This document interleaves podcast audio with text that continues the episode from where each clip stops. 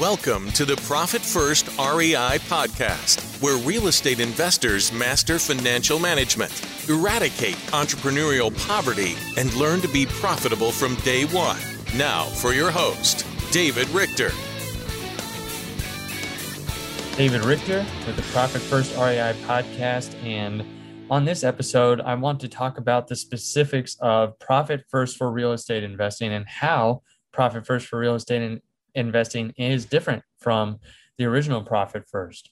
And there are some specific things that happen in real estate investing and why we even have gone down this road of making sure that real estate investors have a very clear plan and are able to use profit first to maximize their benefits and to make sure that you have cash when you need it.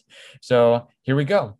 The first thing I would say is number one, ups and downs of cash flow. So that is pretty typical for entrepreneurs, but I feel like in the real estate investing world, especially if you're a wholesaler or fix and flipper or someone that is actively doing deals or does active types of deals like that, then you're really going to experience the ups and downs of cash flow. It might be several months between flips. You might be doing one flip at a time, 10 flips at a time, and all that cash is being eaten up. And got to make sure that you have enough money to cover all the cash that is going out the door if you're doing wholesale deals if you don't do a wholesale deal every month or every week or whatever you need in order to, for your operation to exist then you're going to run into cash flow issues so that's where that can get very tiresome as a business owner and as a real estate investor. That's why a lot of people buy rentals and buy the long term holds, which I think is a great wealth strategy and it's a great long term plan.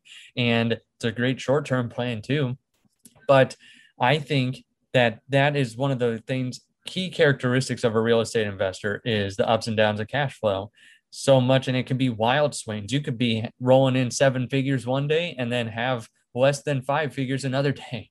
And that can be very tiresome on the owner.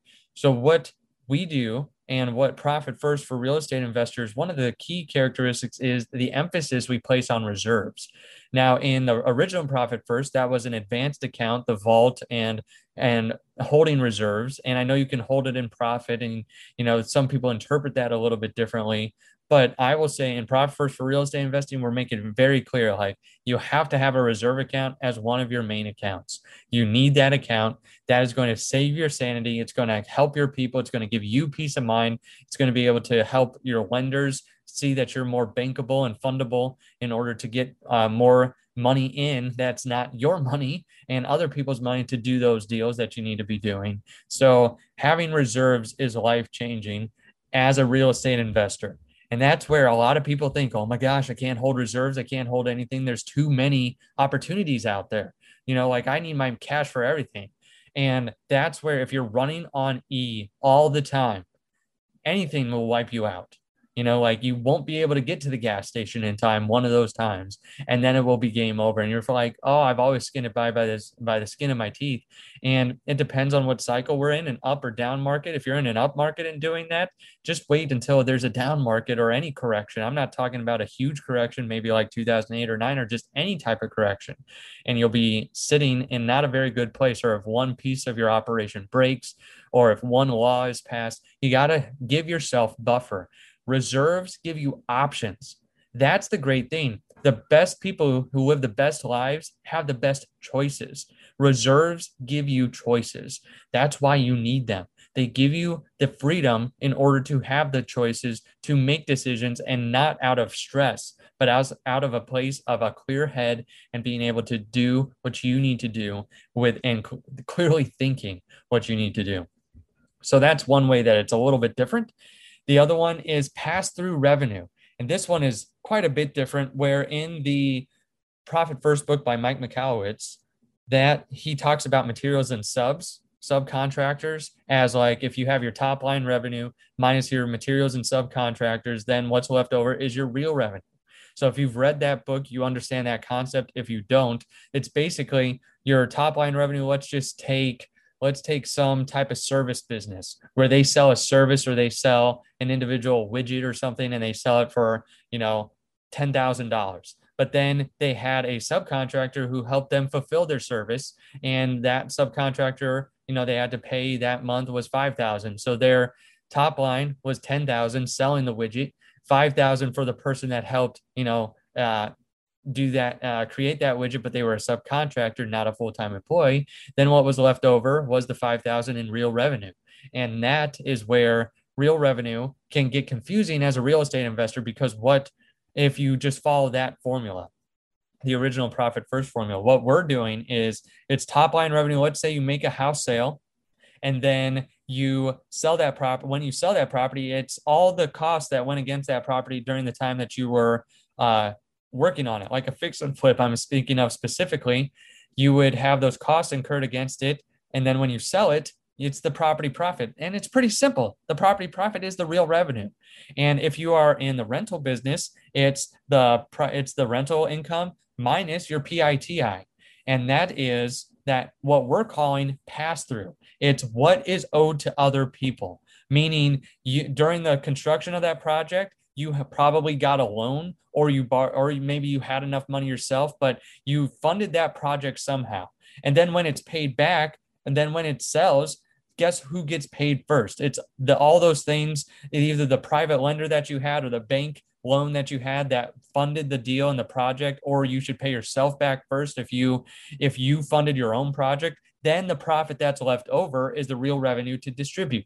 But if you have, let's say, commission salespeople, they would be passed through. You did not get that wholesale deal unless you had a commission salesperson that would be a pass through revenue. Also, the PITI, the principal interest taxes insurance, those are costs that flow to someone else. You could not have a rental property unless you pay your taxes and insurance. Now, if you have a mortgage and interest on that mortgage, I would say that too. If you've got it with a bank and have a, a lot of people have leveraged properties. So that would be one thing that is pass through revenue, meaning like you are bringing it in and then you're paying it out right away to someone else in order to generate that real revenue. So in the rental business, that would be, or the long term business, that would be uh, the PITI in the short term or like active side of wholesaling or flipping or selling properties, that would be like commissions for salespeople. The property, when you, if you were fixing and flipping, all those costs that are incurred during the time that you were working on that project, that would be like your pass through revenue.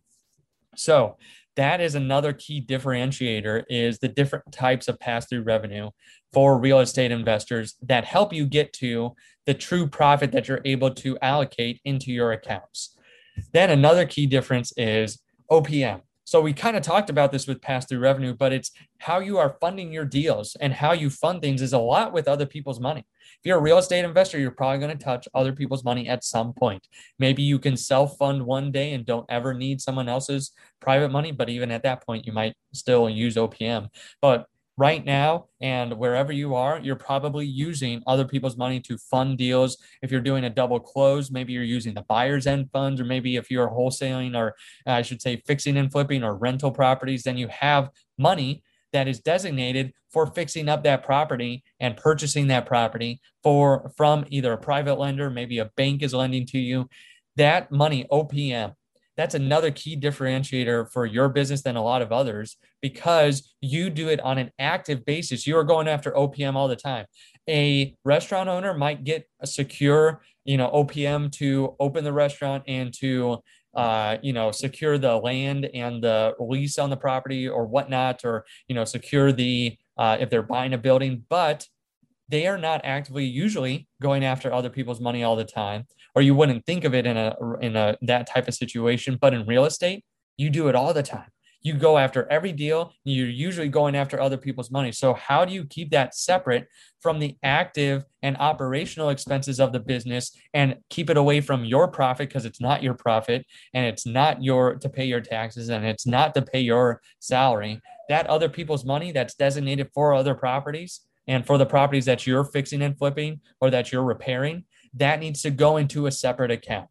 That there needs to be a physical bank account called OPM or rehab funds or whatever is most relevant to you to remind yourself this is not for the operations of the business. This is for the specific projects that we're working on. So that's another key differentiator in the real estate investing world, too, that I see a lot and that we're making sure inside of the book profit first for real estate investing that we cover that as well too. So to me those are the big differentiators is getting to real revenue and to, and discussing pass through revenue and what how that's different and how that is really what you're paying to other people or the obligations before it becomes your revenue to actually allocate. Then opm other people's money set up a different account. And then also that first one that i talked about the reserve principle really the reserves are there to give you choices. That I cannot stress that enough in the real estate investing world that it gives you choices, it gives you breathing room, it helps you make better financial decisions and overall business decisions. Hopefully, this has helped you. This is how Profit First for real estate investing is differentiating itself. And I want you, as a real estate investor, if you haven't read the book and it's not out yet, pre order it. And if it is out, please go and pick up a copy. I wrote that book specifically for you to help you, not to, so you never have to say again, a lack of education stopped me from being as financially successful as I possibly can be. Please go pick up that, listen to this podcast. Just want to help you become a better real estate investor and a better business owner from the financial aspect and overall. Thank you so much. Have a great rest of your day.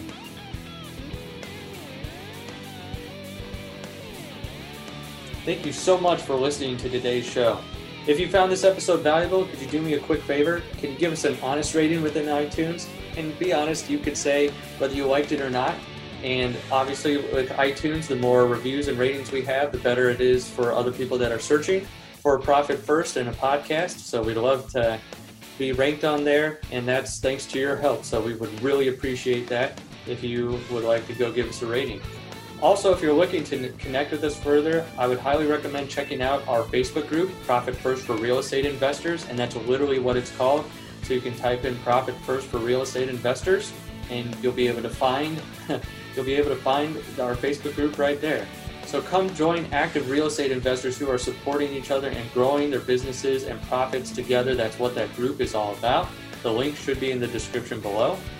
And if you're interested in working with us and implementing profit first in your real estate business, we offer coaching and guidance. So if you want to work with someone who's actually profit first certified and who works right now currently with real estate businesses, you can actually go start your application process by going to simplecfosolutions.com forward slash apply, or just go right to simplecfosolutions.com and there's an apply button right on there. If you want to actually start your profit first journey with someone who can actually walk you through those step by step and help you know and grow your cash flow. Thanks again for joining us for another episode of the Profit First REI podcast. See you next episode.